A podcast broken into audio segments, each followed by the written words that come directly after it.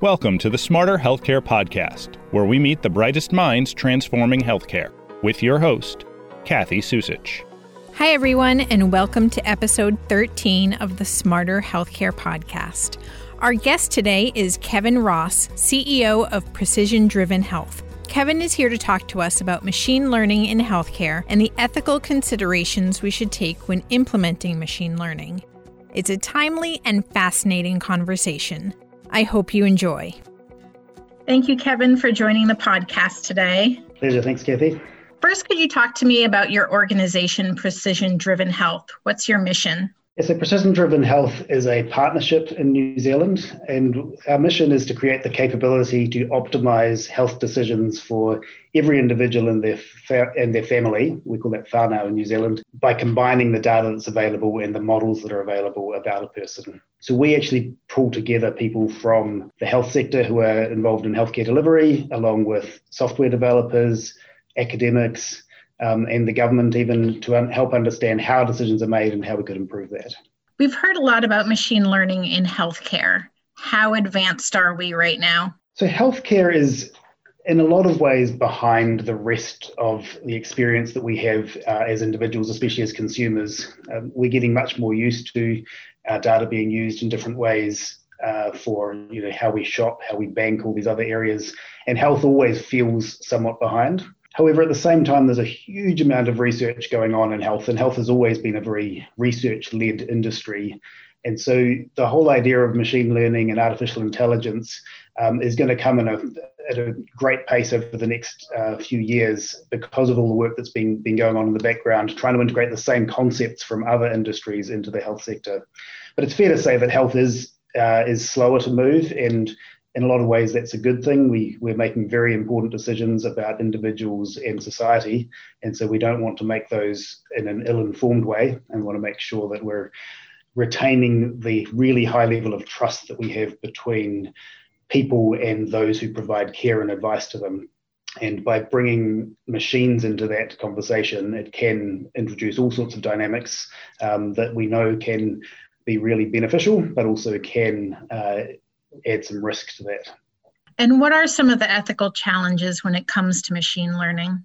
So one of the core pieces of, of machine learning is is really understanding uh, the way that models are going to be used in practice. So in healthcare in particular, we have a real history of only changing the advice that we give after a really thorough and rigorous process around understanding. So we do clinical trials in certain ways uh, because we we know historically that you can make mistakes. That just because something uh, looks like a pattern in a short term doesn't mean it's necessarily going to flow out to the rest of the examples that you, you try that on. And so with machine learning, you're almost going from a world where you do really slow, thorough, methodical research to what I think of as real time research. So you're actually seeing a patient in real time, and you're essentially getting a machine to help with the analysis that would usually take the form of a person racking their brain for everything they know about the individual in front of them uh, and everything they have get, got in their education, matching those things together and saying,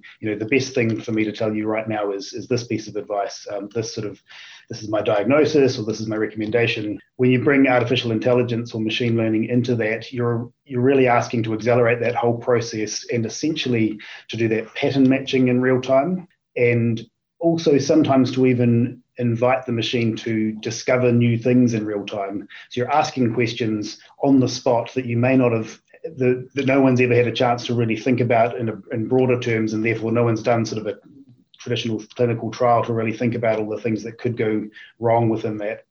So, so as soon as you start asking a machine to say, you know, based on the person in front of me, tell me about people like this, um, it could tell you all sorts of things, and that invites the possibility of you know unexpected consequences in there. So the, the machine might recognize patterns that aren't true, or you you might see someone, um, you might have data that's not particularly reliable either about the person who's uh, who, to whom you're giving advice, or within the population that it's comparing them against. And by by doing that sort of real time on the fly research, you could easily uh, give advice that's not actually appropriate to that person there's also all sorts of things that happen when you build models that need to be really thought carefully about. So, in particular, you know, models are only as good as the data that goes into them, and also the incentives that you get them give them. So one of the sort of classic areas in health is are you aiming to give the best possible medical advice or treat in the most efficient way. Um, and again, depending on the incentives that the machine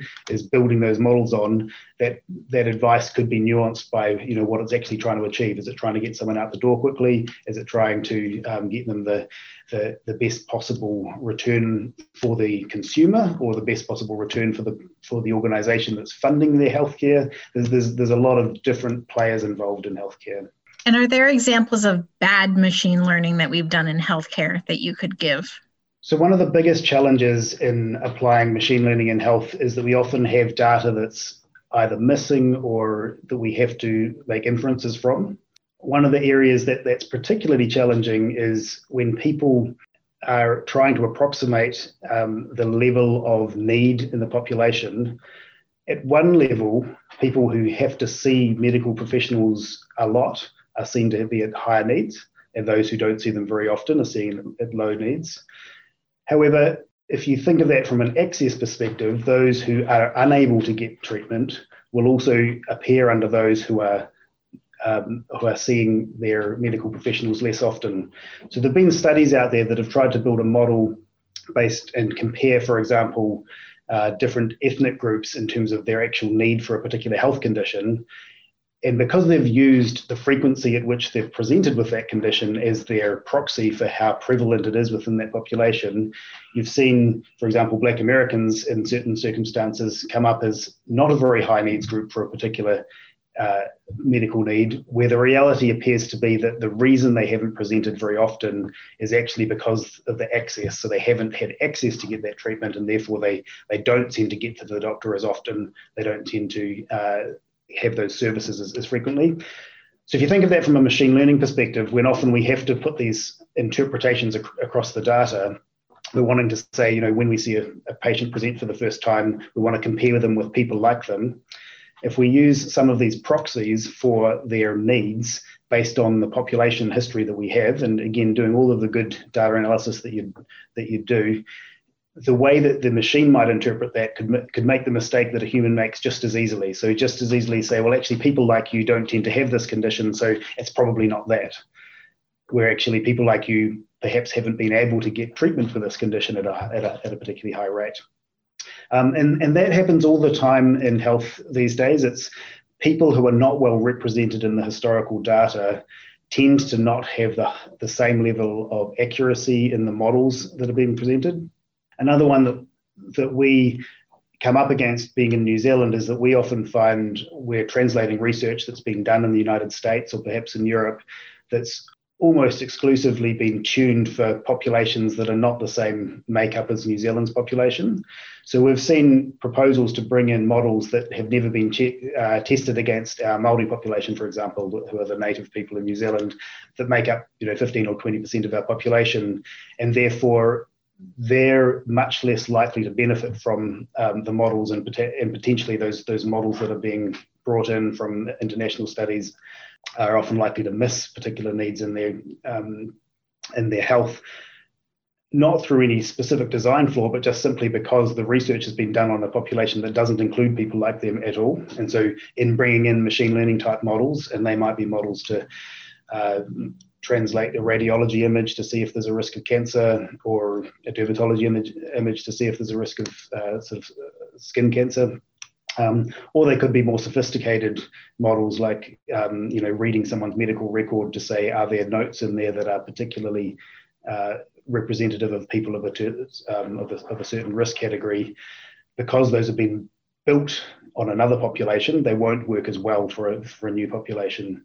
And and we see see see those sorts of things all the time, sort of starting to um, starting to come through. We haven't seen too many sort of major missteps in that in that uh, area, probably because health is quite conservative in actually automating anything. So you'll often bring something in relatively slowly, and you'll keep the human in oversight um, as part of the process. Um, so, so, in, so in general, um, you know, these models are are being brought in sort of one step at a time. Um, but the the potential for that uh, to be causing some things that we don't even know um, is always there um, because again you you're doing these things at, a, at an incredibly high pace.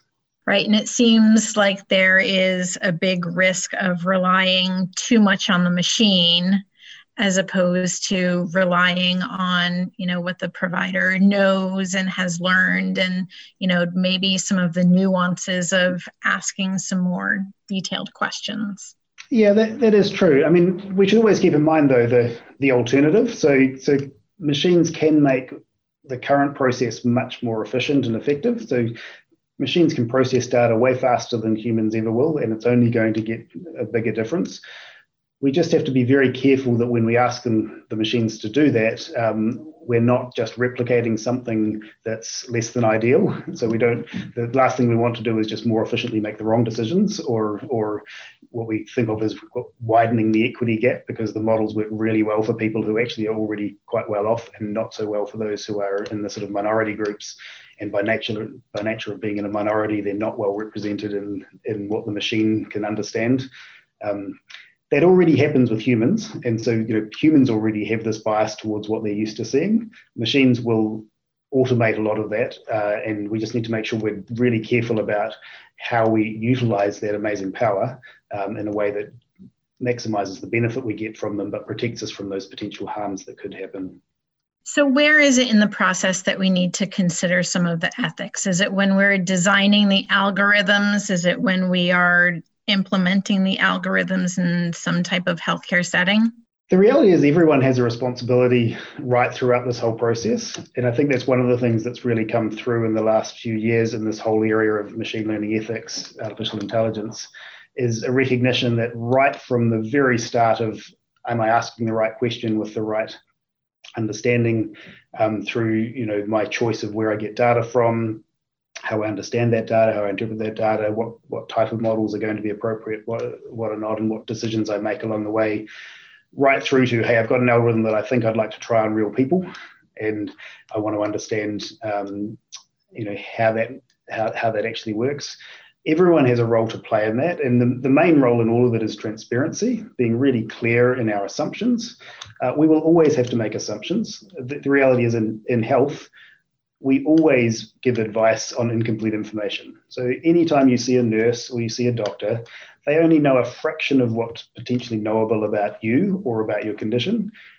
That doesn't mean, take away the responsibility to give the best advice they properly properly can, and it doesn't necessarily infer on them that they have to know everything about everything before they can say anything. So, so we need to just be really upfront about that and understand that health is an uh, is an inexact science in that people will always give the best possible advice given incomplete information.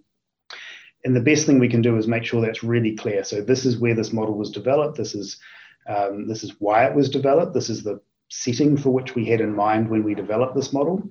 Here's the data we used. Here's what we did with missing data because we didn't have everything we wanted. It wasn't there perfectly. Here's the decisions we made about the the model itself, and this is why. And and in all these steps, asking us asking the question, who could benefit from this? Who could be harmed by this? How might this be used in if it's ideal, and how might it be used if actually someone doesn't fully understand it and starts using the model in a way that's not designed, but you can imagine someone actually picking it up and putting it uh, into their decision making process and again, in all of this, you, you just want to have really good transparency, um, really open understanding, and building into you know the deployment end, really good tools to best explain what's happening. So one of the trade-offs we often find when we build machine learning models into practice is we could come up with a more accurate model. In other words, it would be, you know, more likely to, to detect the risk than not, but we can't explain it would we rather have something that's slightly less accurate but more explainable? And often that takes really sitting down and understanding that, well, is the value in going from 85 to 86% accuracy, is that more valuable than staying at 85% but being able to explain here's here are the reasons why the model came up with that? And in a lot of healthcare contexts, the, the answer is you want to be able to explain as much as you can And perhaps part of the explanation is actually it appears the model. Um, here's another model where they can't explain, and this it would say that, and having a conversation with the patient uh, about that in some contexts, um, or with the organisation, and and really thinking that through. You know, what difference would it make to get to get it wrong a bit more often, but to be able to explain why we got it wrong, versus actually getting it um, uh, getting it right slightly more often, but on those ones where we got it wrong, we don't know how to explain that. Right. I think there's something that's very scary about not knowing what is in that black box. you want to somehow explain it. Yeah, that, that's certainly true. Although, to be honest, we don't ask that question when we when we read people like you buy this book or people like you are likely to watch this movie. And people in society are getting more and more aware, at least, um, if not comfortable with with the idea that hey, it's just based on a lot of data and a lot of comparisons that happen out there. And I think there will be cases in healthcare where where that's totally fine. It's when you're actually sitting down, especially with someone who you consider to be a real specialist expert in the in the field, and you know their training is much more in the physical and biological side than it is in the data side. And they're the ones that you're trusting to give you advice. And, and often it, will come down to the type of relationship you have there. You know, they'll be saying, look, I've, this is what I can tell you from medical knowledge. This is what I can tell you from the data. Let's, let's make an informed decision between us. Where do you think the greatest innovations are in machine learning right now? So machine learning is, is gradually sort of making those moves from the sort of the highly structured areas to to the much more sort of unstructured. Um, I sort of think of this trajectory going from, you know, we used to always think of analysis being, I know exactly what the question is. I've got some data that gives me the inputs and the outputs. And as an expert, we get someone to choose the right statistical model in between to link those two things together. Machine learning sort of taking you the next step is I've got all the inputs, I've got all the outputs, and I'm asking the machine to find the relationship and and and really, uh, you know, build the most accurate model. Ultimately, we'll get to a point where the machine is figuring out what questions even need to be asked, and you can think of that, you know, the sort of areas that that particularly is important for are things like a chat interface. So if you are presented with someone who's just starts out with "I'm not feeling too well," and then taking you through the conversation that a human might might take you through in, in, in healthcare and actually helping you know t- take you through an unpredictable set of conversations that might include all sorts of different inputs, some of which are really structured information, like I, I've had this test and this was the number that came out of the test, as well as just understanding the tone of the words you're using within that conversation, potentially in, including things like, oh, I'll, I'll, take a photo of it now and, and upload it into the system. So machine learning is, you know, gradually taking us to this to this world where it can kind of replicate the the interaction that you have with an expert. It's going to be a long time before it really replaces it. It's going to be more like a, a third person in the room uh, between, uh, you know, you've got your patient, you've got your advisor, and that advisor might go from having to be a real expert to being a generalist, or from a generalist to being um, just a, a, general carer um, to being a family member. Um, you know, you sort of you can take down the level of expertise that someone's required to have if they've got a machine kind of helping guide that process. Um, so I, I, think of it not as a, a, replacement, but an aid within within that kind of context. So that, to me, those are the really exciting advances. I mean, the, the things that will that are already there at some some level are things like image processing. So you can you can train a computer really well on images. Again, take into account the fact that you'll have a bias set in the past, and you have to make sure you understand that. Um, but image processing is a reasonably clear yes or no type of scenario. This this needs further attention.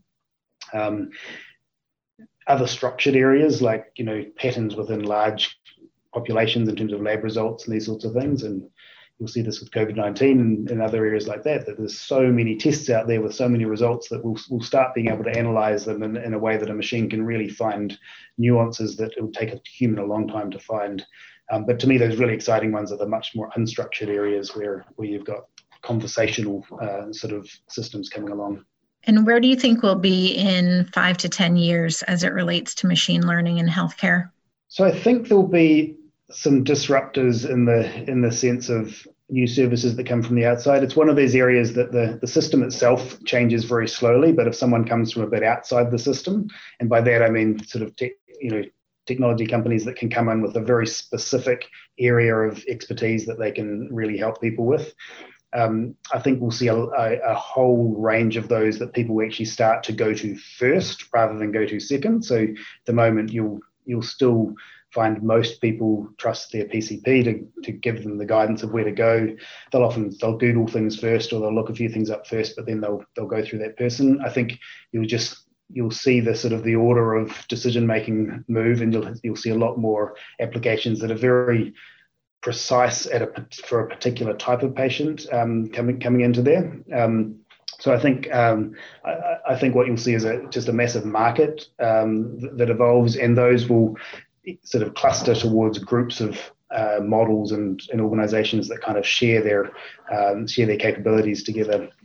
Again, it's really fraught to to predict anything anything as far out as, as 10 years because if you, you think back in 10 years um, the number of things that have changed in that in that time I would I would take the parallel of you know think of other service industries what they were like 10 years ago health might be about 10 years behind and so you'll see a similar sort of transformation in, in that time whether it's your whether it's your sort of banking um, or retail or, or travel or, or these sorts of areas that we are now very comfortable much less inclined to always go to that travel agent um, than we were, and that's probably more like 20 years ago now.